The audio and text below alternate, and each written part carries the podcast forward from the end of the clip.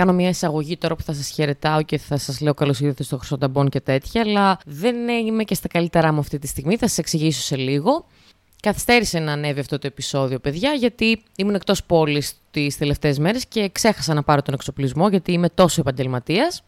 Επίσης, να πω ότι αυτές τις μέρες είχε έρθει ο Αργύρης ο Βαμβακίδης με την Έμιλη Τιντάνου και ηχογραφήσανε το δεύτερο επεισόδιο από ένα podcast που θα ανέβει σε λίγο καιρό. Πάρα πολύ ενδιαφέρον. Επίσης, να πω ότι ο Αργύρης ο Βαβακίδη έχει το δικό του podcast μαζί με τον Αλέξανδρο Τοτζιγκίλη και λέγεται Podcast. Γιατί ο Αλέξανδρος και κεδίζει και του κάνει συνέχεια bullying ο Αργύρης, δεν καταλαβαίνω γιατί που λέτε, θυμάστε που σας έλεγα ότι οι γειτονές μου είναι καταπληκτικοί και δεν έχω κανένα πρόβλημα; Ωραία, γράψτε λάθος αυτό. Οι γειτονές μου είναι καταπληκτικοί εκτός από κάποιους. Ωραία. Θα σας φέρω τώρα ένα παράδειγμα. Εδώ και λίγο καιρό ε, μαλάκα, ξερνάω στο στόμα μου μόνο που το αναφέρω, γιατί είναι τόσο ασήμαντο γεγονός για να κάτσεις να νευριάσεις. Αλλά και για τα πιο απλά πράγματα, άμα δεν είναι συνεννοήσιμος ο άλλος, πάλι μπορείς να τσακωθείς. Δηλαδή, εγώ δεν έχει τύχει να ε, ακούσω ανθρώπους να μαλώνουν ε, για κάτι πάρα πάρα πολύ σοβαρό και να κάνουν σαμοράι. Συνήθως όταν βλέπω ανθρώπους που κάνουν σαμοράι έτσι παλιμπεδίζουν όλη την ώρα. Ποιος μωρέ, εγώ φταίω, ε, έτσι φταίει. Και ε, άμα θέλεις, κάνε κάτι εσύ. Ε, Συνήθως για μαλακίες είναι, δεν είναι για κάτι σοβαρό. Γιατί νομίζω όταν συμβαίνει κάτι σοβαρό και οι δύο αναγνωρίζουμε τη σοβαρότητα της κατάστασης και προσπαθούμε να το λύσουμε μαζί. Προσέξτε, άμα έχουμε εγκέφαλο και λογική σκέψη μέσα στο κεφάλι μας για να καταλάβουμε ότι κάτι δεν πάει καλά. Λοιπόν, και κάπου εδώ έρχομαι να σας αναλύσω την περίπτωσή μου. Εγώ λοιπόν, παιδιά που λέτε, έχω ένα ε, αρκετά μεγάλο μπαλκόνι για το μικρό μου σπίτι, θα έλεγα, το οποίο βρίσκεται στο κέντρο. Από αριστερά και δεξιά είναι άλλα δύο μπαλκόνια. Ωραία. Από αριστερά είναι μια οικογένεια με δύο μωράκια, αξιολάτρευτοι άνθρωποι. Τους έχω πάει και καριδόπιτα και ό,τι γλυκό έχω φτιάξει μέσα στην καραντίνα. Είναι γουτσουπουτσουνάκια. Και από τα δεξιά μου είναι μια άλλη οικογένεια, οι οποίοι είναι τυπικοί άνθρωποι. Είχαμε τα τυπικά, ας πούμε, μέχρι πρότινος. Γιατί το λέω αυτό μέχρι πρότινος, Γιατί εδώ και μήνες αρκετούς η συγκεκριμένη γειτόνισσα ε, αποφασίζει να πλύνει τον μπαλκόνι της με λάστιχο και επειδή εμείς δεν έχουμε ιδιαίτερο διαχωριστικό, μαντέψτε ποιος ρουφάει όλα τα νερά μες στη μάπα. Και όταν λέω όλα τα νερά, δεν εννοώ ότι που να πέφτουν κάποιες σταγόνες, εννοώ ότι εγώ υπάρχουν μέρες που ξυπνάω και βλέπω όλο σχεδόν τον μπαλκόνι έχει νερά. Τύπου λίμνες ολόκληρες. Ωραία. Και δεν θέλω να αναφέρω το γεγονός ότι συνήθως αυτή η μέρα έρχεται ακριβώς την επόμενη μέρα που έχω πλύνει τον μπαλκόνι μου και ενώ το χέρι μου που είναι καθαρό, ξαφνικά ξυπνάω το πρωί, ανοίγω το παράθυρο, πάω να βγω έξω να πλώσω ρούχα, να καθαρίσω, δεν ξέρω κι εγώ τι, και απλώ οι κάλτες μου ή τα πόδια μου γενικότερα γεμίζουν νερά. Μην μιλήσω για τα πατουσάκια της Φρίντα καλύτερα. Οπότε, παιδιά, εγώ, σαν ε, άνθρωπος που ισχυρίζομαι ότι έχω αντίληψη, χτυπάω το κουδούνι, εξηγώ με ευγενικό τρόπο ότι ξέρετε τι ήρθαν τα νερά. Δεν εννοώ σπάσαν, μη σας πάει κάπου εκεί το μυαλό, δεν είμαι έγκυος. Ε, στα αρχίδια τους με γράφουν, Ακολουθεί λοιπόν μια ακόμα φορά, δεν μιλάω. Ακολουθεί μια ακόμα φορά, μιλάω. Ξαναχτυπάω, ξαναλέω. Δεν με γράφω. Με γράφω κανονικά. Δηλαδή, ξέρεις τι είναι αυτό. Γιατί όταν ένας άνθρωπος έρχεται και σου κάνει ένα παράπονο, δεν σημαίνει κάτι. Μπορείς να τον γράψεις κανονικά. Δεν είναι ότι εγώ ε, πληρώνω αυτή τη στιγμή ένα ενίκιο και ζω σε ένα σπίτι και θέλω την ηρεμία μου γενικότερα. Klein mine πλύνουμε στο μπαλκόνι μας να είμαστε καθαροί, να βρωμίζεις εσύ. Πηγαίνω και μια τρίτη φορά και αρχίζουν παιδιά την άμυνα. Είναι αυτό το φανταστικό πράγμα. Δεν θέλω να μιλήσω για το πόσες φορές το έχω πετύχει σε δημόσιες υπηρεσίες που καταλαβαίνει ο άλλος ότι έχει άδικο, αλλά δεν παραδέχεται ότι έχει άδικο και ξέρετε τι κάνει. Μα το λέω και δεν είμαι καλά. Έχω πάρα πολλά νεύρα για αυτό το επεισόδιο. Δεν μπορώ να συγκρατηθώ αντί να το παραδεχτεί, τα ρίχνει πάνω σου και λέει ότι ξέρεις τι, εσύ φταίει. Στη δική μου την περίπτωση, η συγκεκριμένη γειτόνισσα γύρισε και είπε: Άμα θες να αγοράσεις ένα μάρμαρο, το οποίο με πρόχειρες διαδικασίες και υπολογισμούς που έκανα κοστίζει γύρω στα 700 ευρώ, για να μην έρχεται τον όρο σε σένα. Και λέω εγώ, για ποιο λόγο οι δίπλα γείτονες και εγώ πλένουμε τον μπαλκόνι με σφουγγαρίστρα ή με χίλιους δύο τρόπους για να μην ενοχλήσουμε τα δίπλα μπαλκόνια, δεν έχουμε κανένα πρόβλημα όλο αυτό το διάστημα και είμαστε μια χαρά. Και αρχίζει να κάνει το κλασικό που κάνουν οι περισσότεροι άνθρωποι που καταλαβαίνουν ότι έχουν άδικο, οι περισσότεροι άνθρωποι που καταλαβαίνουν ότι έχουν άδικο και δεν έχουν επιχειρήματα κιόλας από πάνω, αρχίζει να μου λέει τα δικά της προσωπικά από την πολυκατοικία, ότι ξέρεις τι, εγώ είμαι πεντακάθαρος άνθρωπος γενικότερα και έχω περάσει τα χίλια δυο για αυτή την πολυκατοικία, για αυτό το διαμέρισμα και έχουμε πληρώσει από την τσέπη μας όλα αυτά τα πράγματα που βλέπεις και είναι απαράδεκτο αυτό που μου λες κτλ. Και, και λέω, γιατί το ότι θες, ας πούμε, να καθαρίσεις για να έχεις ένα καθαρό μπαλκόνι, πάει χεράκι-χεράκι με το ότι για να είσαι καθαρή, εγώ πρέπει να είμαι βρώμικη, ας πούμε, στο μπαλκόνι μου. Δηλαδή, μπορεί να, να, να το εξηγήσει κάποιος αυτό το πράγμα.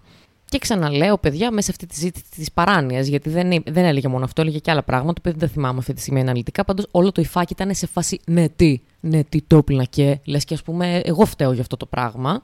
Και πρέπει να ζητήσω και συγγνώμη που εγώ έχω λερωμένο μπαλκόνι αυτή τη στιγμή. Οπότε λοιπόν, παιδιά, κάπου εκεί λέω ξανά ότι αν θέλετε, χρησιμοποιήστε σφουγγαρίστρα και όχι λάστιχο, γιατί το νερό έρχεται παντού. Και με απαντάει μετά από πολλή σκέψη και σοφία, με ένα πάρα πολύ εριστικό και ηρωνικό ύφος. Εν τω μεταξύ, εγώ να, να κάνω μια παρένθεση ότι όταν πάω να μιλήσω σε έναν άνθρωπο, είτε έχω δίκιο είτε έχω άδικο γενικότερα, είμαι ψύχρεμη. Δηλαδή, πολύ σπάνια θα κάτσω να φωνάξω και να διαπληκτιστώ.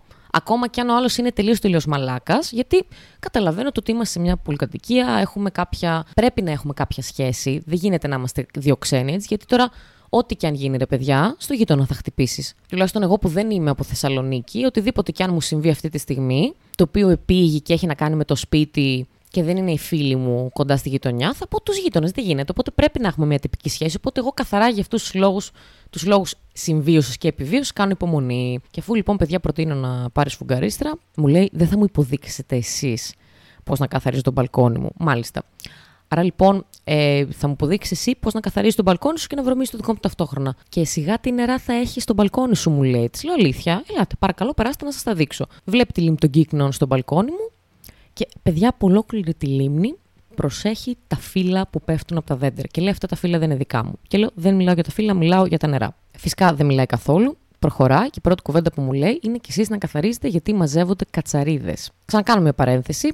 Εγώ τα δικά μου τα σκουπίδια δεν τα αφήνω ποτέ, ποτέ έξω από την πόρτα. Τα πετάω τύπου μέσα σε ε, δύο λεπτά, τρει-τέσσερι φορές τη μέρα μπορώ να πετάξω σκουπίδια, άμα έχω και άτομα στο σπίτι, γιατί δεν αντέχω καθόλου αυτή τη μυρωδιά. Νομίζω το έχω ξαναζητήσει και με άλλους κομικούς. Είναι και λίγο θέμα καθαριότητας, νομίζω. Η συγκεκριμένη όμως τύπησα που μου το είπε, παιδιά, αυτό ήταν πάρα πολύ αστείο, γιατί αφήνουν τα σκουπίδια τους μόνιμα έξω και μία φορά τα άφησαν τόση πολύ ώρα έξω, μες στη ζέστη, που μύριζε θάνατο, χαμένα παιδικά όνειρα, Αφού σε κάποια φάση σκέφτηκα άμα ο κορονοϊός και μυρωδιά, κάπως έτσι τα μύριζε. Με τόση στεναχώρια και θλίψε μέσα σε μια μυρωδιά. Φυσικά φεύγει, δεν λέει ούτε ένα γεια. Και έρχεται παιδιά μετά από λίγη ώρα και μου λέει το φοβερό επικό. Μίλησα με τη διαχειρίστρια να πάτε να της μιλήσετε, να της πείτε το γεγονός για να καταλάβουμε εάν το πρόβλημα αφορά εσάς ή αφορά εμένα.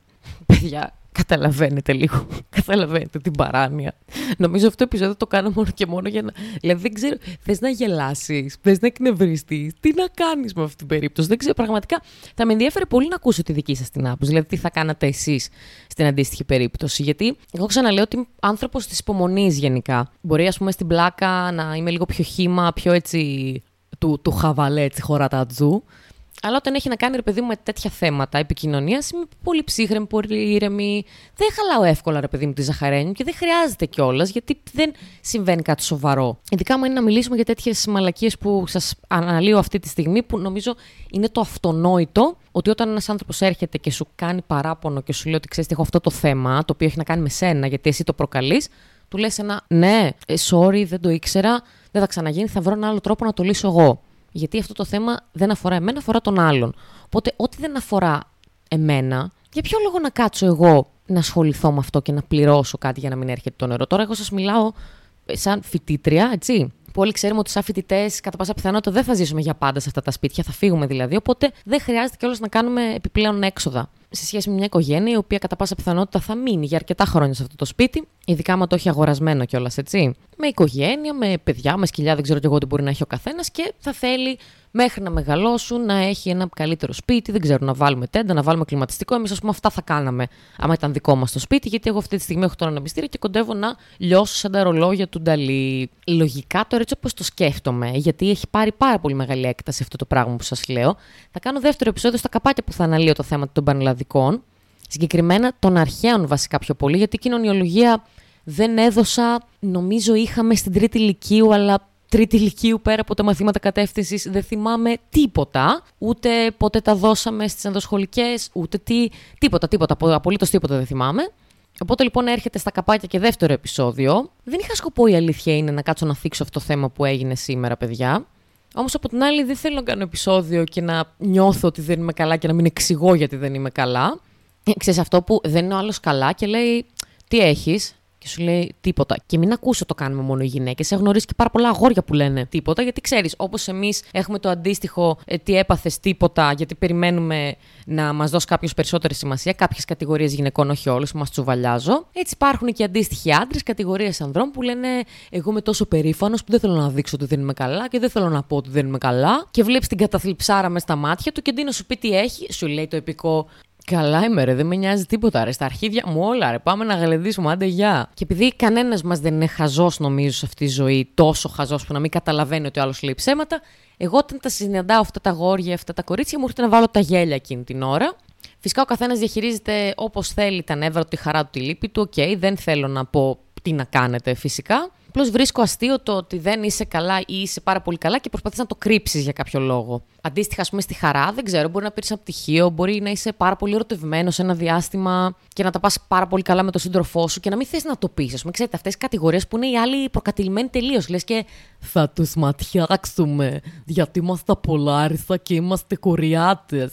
Δεν ξέρω γιατί έκανε αυτή την προφορά. Αυτή μου ήρθε, αυτή έκανα τώρα, ότι καταλάβατε. Να πω επίσης ότι χθες ήταν η μέρα του πατέρα και έκανα κι εγώ ένα από αυτά τα πολύ κλασικά post στο Facebook με φωτογραφίες του μπαμπά μου και δικές μου από τότε που ήμουν εγώ μωρό, που με κρατούσε, που δεν θυμάμαι κανέναν πατέρα ποτέ, ειδικά στο δρόμο όταν περπατάω, που να ξέρει πώς να κρατάει το μωρό. Στις περισσότερες φωτογραφίες που είμαι εγώ με τον μπαμπά μου, με κρατούσε λες και ήμουν σακί από πατάτες. Δηλαδή και να έπεφτα κάτω δεν θα είχε κανένα απολύτως πρόβλημα γιατί θα με ξανασήκωνε και θα με έβαζε μέσα σε αυτό το, το μικρό το καροτσάκι που είχαμε με το τούλι που ήταν από πάνω τα, τα διχτάκια, καταλάβατε. Σακί με πατάτες, καταλάβατε, ξέρετε. Την ώρα λοιπόν που έκανα το post, το μετάνιωσα το ίδιο δευτερόλεπτο που το ανέβασα, γιατί είχα μιλήσει στο τηλέφωνο και μου είχε πει: Άμα βρήκες κάποια φωτογραφία, βάλ' τηνα στο Facebook να τη δω. Που για κάποιο λόγο οι περισσότεροι άνω των 50-60 όλα στη λήγουσα τα τονίζουν. Facebook, YouTube, Messenger.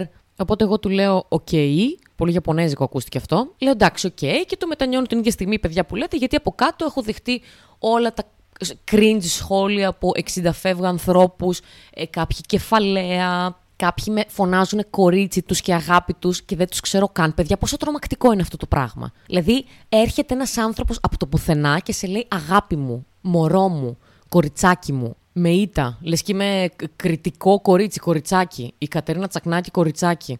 Και νιώθω άβολα γιατί δεν ξέρω τι να απαντήσω. Θα, πέρα από ένα ευχαριστούμε, να είστε καλά, τι άλλο μπορώ να απαντήσω; Ξέρεις, γιατί είναι μερικοί που λένε Δεν με θυμάσαι. Α, εγώ σε θυμάμαι όταν ήσουν κοριτσάκι, κυκλοφορούσε με τα φουστανάκια, έπαιζες εκεί, έτρωγες παγωτό από το καλοκαίρι στο χωριό. Και τι πρέπει να πεις εκείνη την ώρα; Α, ναι, OK, okay, χαχά. Ε, δεν τρομάζω καθόλου που θυμάστε κάποια πράγματα για μένα από τότε που ήμουν μωρό και κατά πάσα πιθανότητα με έχετε δει και γυμνή την ώρα που μου αλλάζανε πάνες. Και μετά μας βγάζαν και φωτογραφίες γυμνούς, παιδιά. Τι φάση! Γιατί μας βγάζαν φωτογραφίες όταν ήμασταν γυμνοί; Και τις βλέπανε και λέγανε Αχ, εδώ τι μικρούλης που είσαι. Και παίρνει άλλη διάσταση στο σχόλιο ξαφνικά.